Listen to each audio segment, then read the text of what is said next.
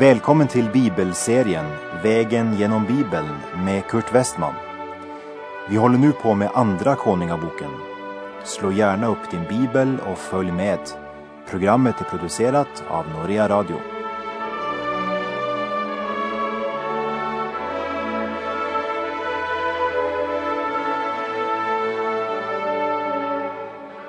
Här i Andra Kungabok läste vi i kapitlen 21 till och med 23 om Manasse, Juda kung, som gjorde vad ont var i Herrens ögon.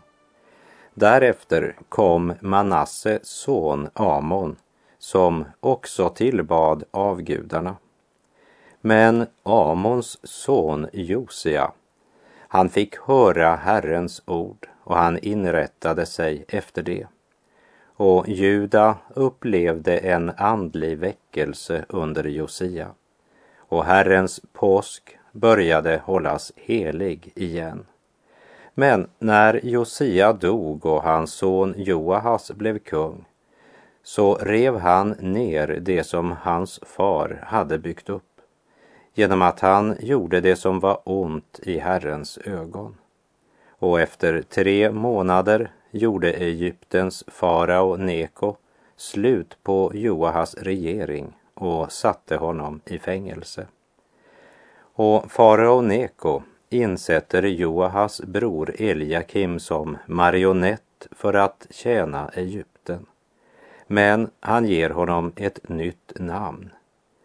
De hedniska kungarna gav alltid judarna ett nytt namn eftersom deras namn ofta betydde något som påminde dem om deras Gud. När vi kommer till Daniels bok ska vi se närmare på det här med namnbyte och fångenskap i Babel. Farao Neko har alltså insatt Josias son Eliakim som kung i Juda, men givit honom namnet Jojakim. Och även Jojakim gjorde det som var ont i Herrens ögon. Och här i Andra Kungaboks 24 kapitel ska vi nu se vad som sker under Jojakims tid. Vi läser vers 1 till och med 3. Under hans tid drog Nebukadnessar, kungen i Babel, upp och Jojakim blev honom underdånig och förblev så i tre år. Men sedan avföll han från honom. Då sände Herren över honom kaldéernas, arameernas, moabiternas och Ammons barns härskaror. Han sände dem över Juda för att förgöra det i enlighet med det ord som Herren hade talat genom sina tjänare profeterna. Ja, det var efter Herrens ord som detta kom över Juda, så att han försköt det från sitt ansikte för de synder Manasse hade begått och för allt vad denne hade förövat. Manasse hade vänt Gud ryggen och levt i synd och det tragiska var att hela folket i Juda följde i Manasses spår. Och för varje människa kommer det till sist en dag då hon måste skörda det hon har sått. Kötslig frihet leder till fångenskap. När det i vers 4 står att Herren inte ville förlåta allt det oskyldiga blod som blivit utgjutet i Jerusalem så vill jag påminna om att om en Gud vill förlåta alla synder så måste dock syndaren komma till Gud och omvända sig. Även om Kristus dog för alla synder så kan många ändå inte få förlåtelse helt enkelt därför att man inte vill komma till Kristus för att få förlåtelsen.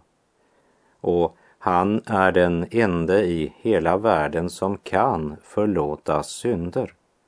Den som har sonen, han har livet.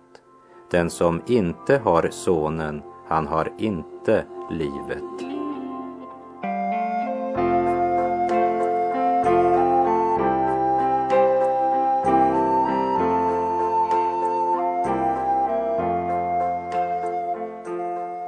När vi nu kommer till vers 6 så är namnen på far och son så lika att det är lätt att förväxla dem.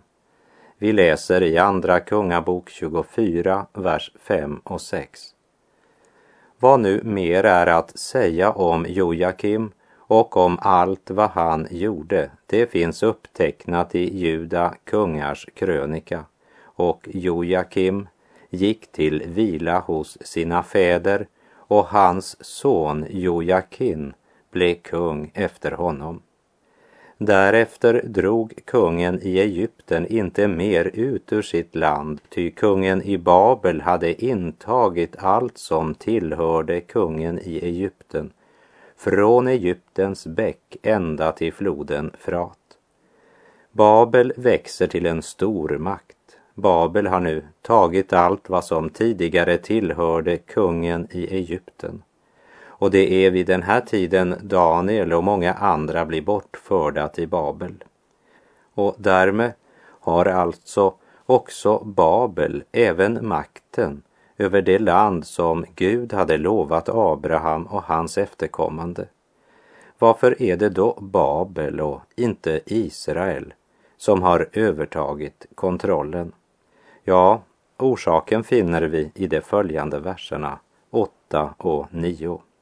Jojakin var 18 år gammal när han blev kung och han regerade i tre månader i Jerusalem.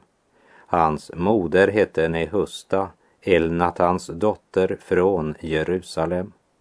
Han gjorde vad ont var i Herrens ögon, alldeles så som hans fader hade gjort. Orsaken är alltså att de fortsatte sitt uppror mot Gud. Här är det viktigt att påminna om att även om Gud givit dem löfte om att inta landet så var deras besittning av landet betingat av deras lydnad mot Gud. Landet tillhör Juda och Israel. Det är de givet av Gud genom ett betingelselöst förbund som Gud gjorde med Abraham. Men deras besittelse av landet är betingad och de uppfyllde inte de betingelserna. De gjorde det som var ont i Herrens ögon. Och därmed så läser vi om den första deportationen. Andra Kungabok 24, vers 10 till och med 12. Vid den tiden drog den babyloniske kungen Nebukadnessars tjänare upp till Jerusalem och staden blev belägrad. Och Nebukadnessar, kungen i Babel, kom till staden medan hans tjänare belägrade den. Då gav sig Jojakin, Judas kung, åt kungen i Babel med sin moder och med sina tjänare sina hövitsmän och hovmän. Och kungen i Babel fängslade honom så i sitt åttonde regeringsår. Kungen och alla de förnämsta blev de första som blev bortförda. Det skedde cirka 605 år före Kristus. Vi läser vers 13 till och med 15. Och han förde bort därifrån alla skatter i Herrens hus och skatterna i kungshuset. Han bröt också loss beläggningen från alla gyllene föremål som Salomo, Israels kung, hade låtit göra för Herrens tempel. Detta i enlighet med vad Herren hade hotat. Och han förde bort i fångenskap hela Jerusalem, alla hövitsmän och alla tappra stridsmän. Tio tusen förde han bort, även alla timmermän och smeder. Inga andra lämnades kvar än det obetydligaste av folket i landet. Han förde Jojakin bort till Babel. Dessutom förde han kungens moder, kungens hustrur och hans hovmän samt de mäktiga i landet som fångar bort från Jerusalem till Babel. Kungen och folket i Juda hade bedragit sig. Men Gud bedrog man inte. Och synden får konsekvenser. Vers 17 till och med 19. Men kungen i Babel gjorde hans farbroder Matanja till kung i hans ställe och ändrade dennes namn till Sidkia. Sidkia var 21 år gammal när han blev kung och han regerade 11 år i Jerusalem. Hans moder hette Hamital, Jeremias dotter från Libna. Han gjorde vad ont var i Herrens ögon, alldeles så som Jojakim hade gjort. Sidkia var kung Josias yngste son och farbror till kung Jojakin.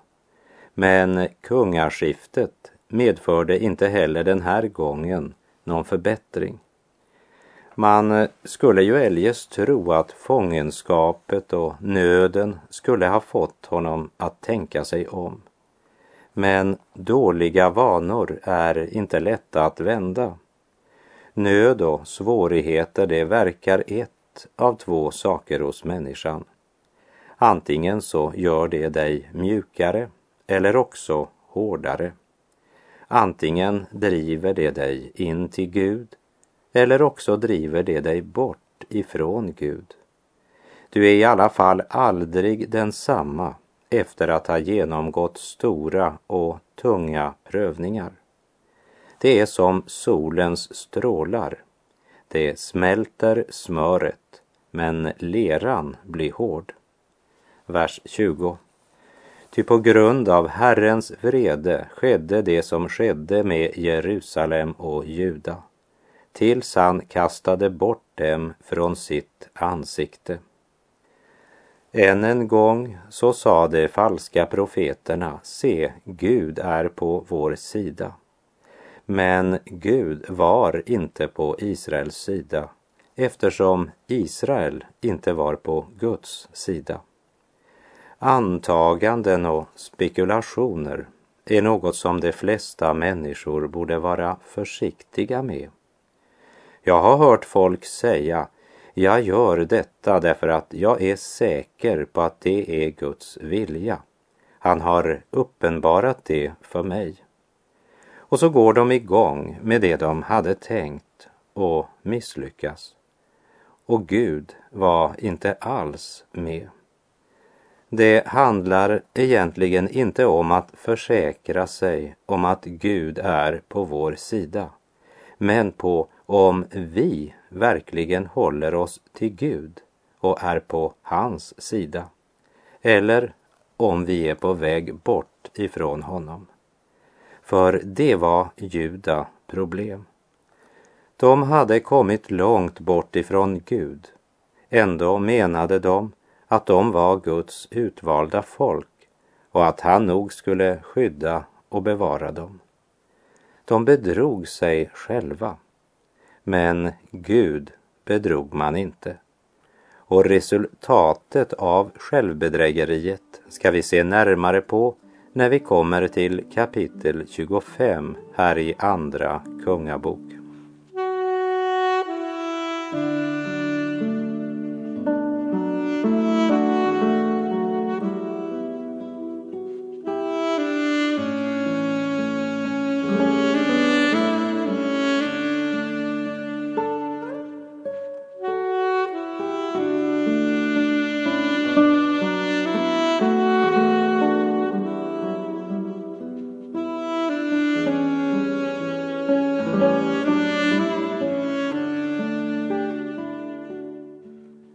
Här i kapitel 25 konfronteras vi med Jerusalems fall och juda folk som förs bort i fångenskap till Babel. Och så blir hela Jerusalem ödelagt och Jerusalems murar nerrivna. Babels kung Nebukadnessar hade gjort Sidkia till kung men istället för att omvända sig och söka Herren av hela sitt hjärta försökte Sidkia att göra sig fri i egen kraft. Efter en tid försöker Sidkia göra uppror mot Babels kung och försöker bryta med Babel. Men det går inte i egen kraft. Det är som när fisken sprattlar i nät den blir bara mera sittande fast och insnärjer sig bara mer och mer. Vi läser Andra Kungabok kapitel 25, vers 1 och 2. Och Sidkia avföll från kungen i Babel. Då i hans nionde regeringsår i tionde månaden på tionde dagen i månaden kom Nebukadnessar, kungen i Babel, med hela sin här till Jerusalem och belägrade det. Och det byggde en belägringsmur runt omkring det. Så blev staden belägrad och förblev så ända till kung Sidkias elfte regeringsår. Lägg märke till den exakta tidsangivelsen med år, månad och dag. Det ger oss en indikation på hur viktigt det är, det som nu sker. Det är början på Jerusalems undergång. Folket hade länge förkastat Gud. Nu har skördetiden kommit. Profeten Amos talar om att Gud förvandlar högtiderna till sorgetider och sångerna till klagovisor. Och i klagovisorna beskrivs det som nu sker med klara färger. Andra Kungabok 25.4 berättar att staden stormades och vers 6 beskriver hur kungen greps. Fienden intar staden. Kungen och folket försöker fly men infångas. Profeten Jeremia hade förutsagt Jerusalems fall. Men han blev betraktad som en förrädare därför att han sade sanningen. Man ville bara höra positiva budskap. Även Sidkia förkastade profetens budskap och bedrog sig själv. Och så läser vi detta fruktansvärda i vers 7. Och Sidkias barn slaktade man inför hans ögon och på Sidkia själv stack man ut ögonen och man fängslade honom med kopparbojor och förde honom till Babel. Han blev alltså bedragen av falska lyckoprofeter och nu förs han bort till Babel, totalt blind, även kroppsligt. Han skördade vad han hade sått. Och låt oss vidare se vad Babels kung gör, vers 9. Denne brände upp Herrens hus och kungshuset, ja, alla hus i Jerusalem, i synnerhet alla de förnämas hus, brände han upp i eld. De falska profeterna hade sagt att det var inte så allvarligt. Det skulle nog bli bättre snart. Och också idag finns det folk som ger vårt land ett falskt budskap. Som tröstar folk i deras synder och säger Gud är ändå på vår sida. Men Andra Kungabok kapitel 25 borde bli en tankeväckare för oss. Vi läser vers 10 till och med 12. Och murarna kring Jerusalem bröts ned av hela den här av kaldéer som översten för drabanterna hade med sig och återstoden av folket, dem som var kvar i staden och de överlöpare som hade gått över till kungen i Babel. Likaså den övriga skaran dem förde Nebusardan, översten för drabanterna, bort i fångenskap. Men av det obetydligaste i landet lämnade översten för drabanterna några kvar till vingårdsmän och åkermän. Vers 11 talar om de överlöpare som gått över till kungen i Babel. Ja, i svårigheter avslöjas vårt hjärta.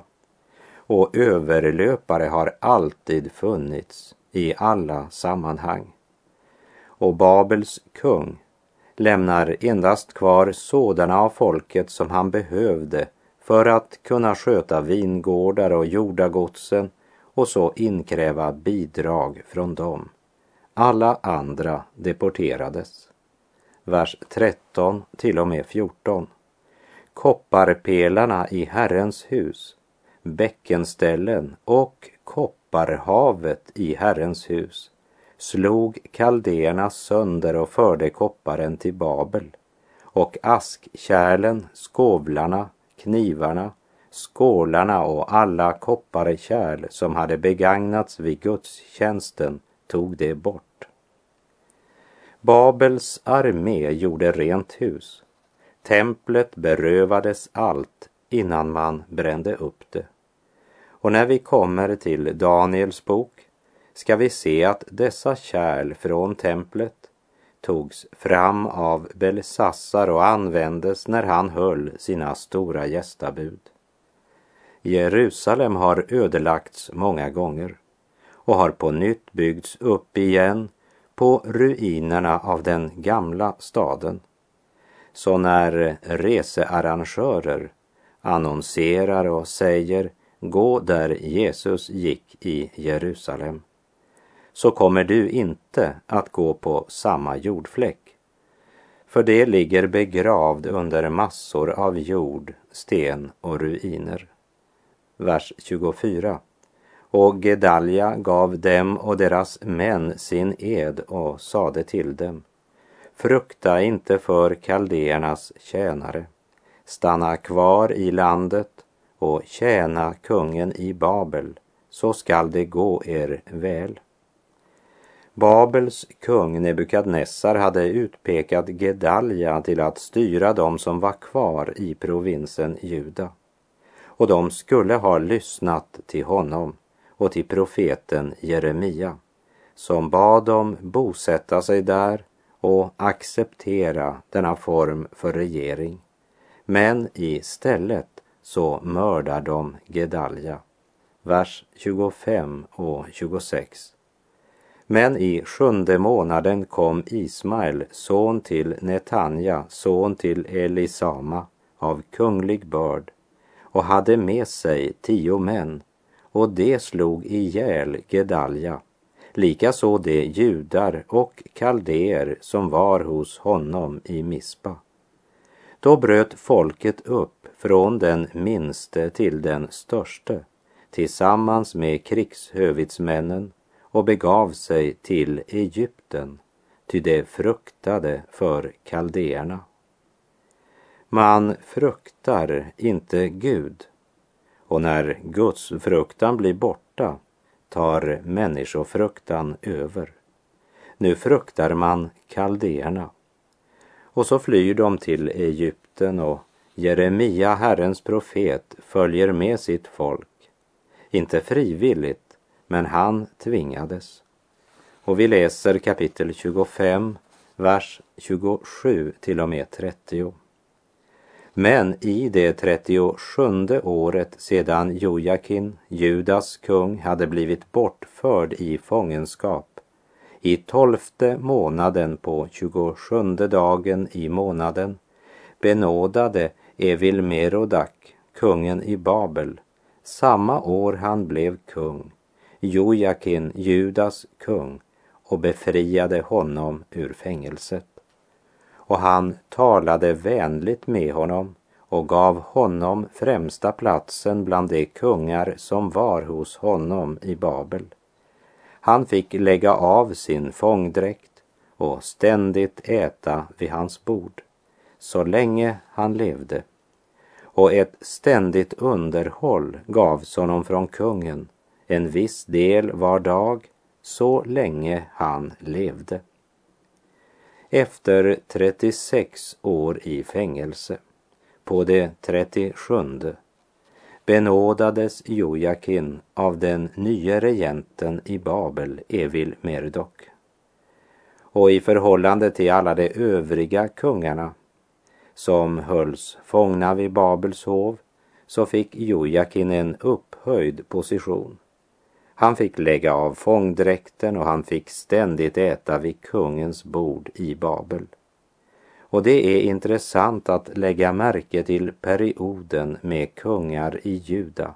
Den avslutas med denne Jojakin, den siste efterkommande av Davids släkt, som nu plötsligt visas nåd och barmhärtighet efter att ha blivit gammal i Babels fängelse.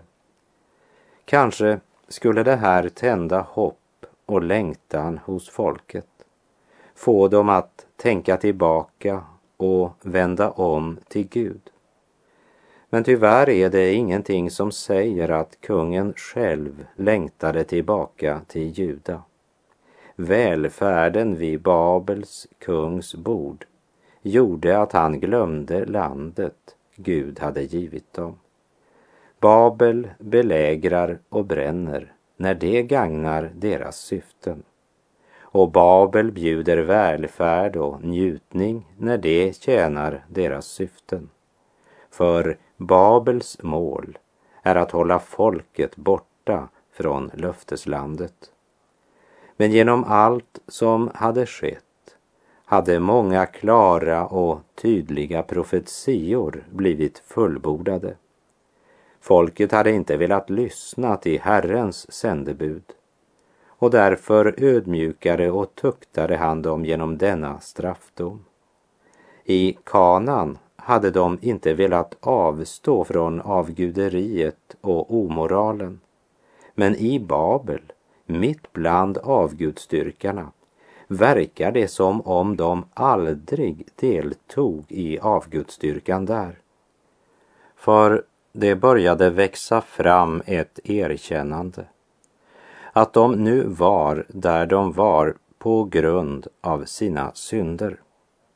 Svaga kungar hade låtit sig förledas av falska profeter. Och folket, ja, de hade följt i sina kungars spår.